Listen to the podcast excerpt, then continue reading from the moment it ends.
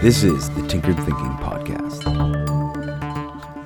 Episode 143 Faces of Failure. Failure is often a huge, demoralizing experience that feeds our insecurities and cripples further action.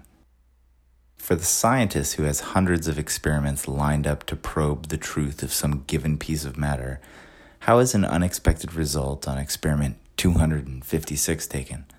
Like an emotional trauma? Doubtful. Scientists would get nowhere if this was the case. Most likely, the reaction is, huh, interesting. Or no reaction at all. Impersonal, dispassionate. If anything, such a reaction hints that curiosity has been invoked. An unexpected result implies that the subject goes deeper than previously thought. An unexpected result shows that there is more to learn. The map is not big enough, not detailed enough. There is more enjoyable work to do. Failure enters our lives in many ways. Those who interpret it best do not even call it failure.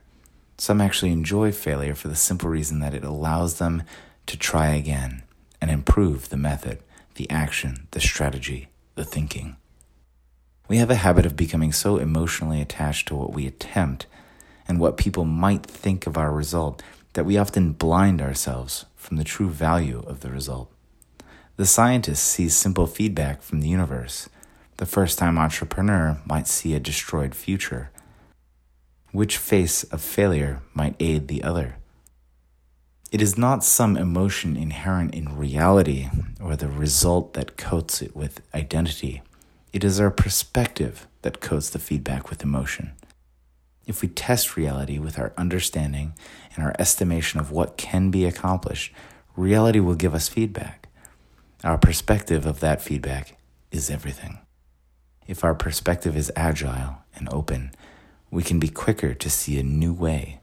If our perspective is emotionally plump, we are fragile, and taking the next step after some quote unquote failure might never happen. Moving forward is imperative. What face will we put on failure if we want to move forward? This is the Tinkered Thinking Podcast. Thank you for listening and be sure to visit our website at tinkeredthinking.com. As always, and like everyone else, please subscribe. And if you'd like to support this work, please visit the support page. Any questions are always welcome, and until tomorrow, be careful about the context.